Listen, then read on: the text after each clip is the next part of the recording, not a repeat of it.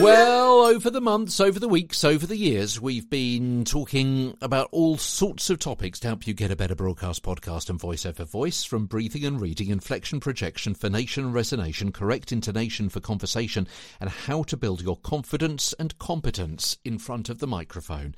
And today we're talking about almost a ridiculous topic growls and grunts and snorts and squeaks on today's episode of Get a Better Broadcast, Podcast, and Voice Over Voice animal noises. Yeah.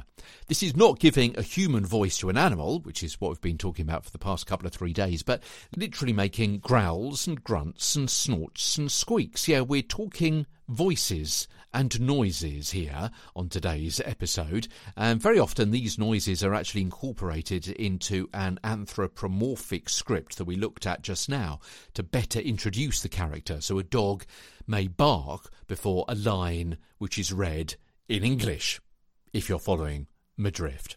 Specific actor made barks and clucks, meows and moos may also be used in animation where the sound has to fit the mouth movement in the picture and to the right duration. So you can't just use a generic sound effect of that animal. What you can do is research the animal and the sounds or calls that the animal makes, or indeed the sounds that human beings think they make.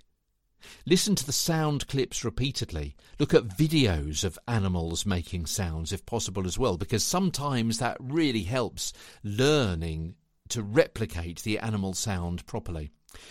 And also, you can check out the Cornell Lab of Ornithology uh, macaulaylibrary.org. That's a great place to start because it's the world's largest archive of animal sounds and videos, and you may be able to get some ideas there.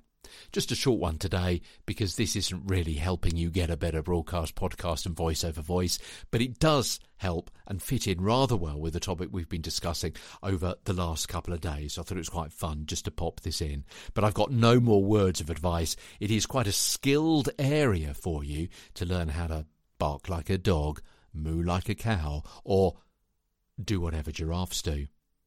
Tomorrow, voicing audio descriptions. Yeah, what are audio descriptions? We'll talk about it tomorrow. We'll give you some advice tomorrow, and you'll be listening tomorrow.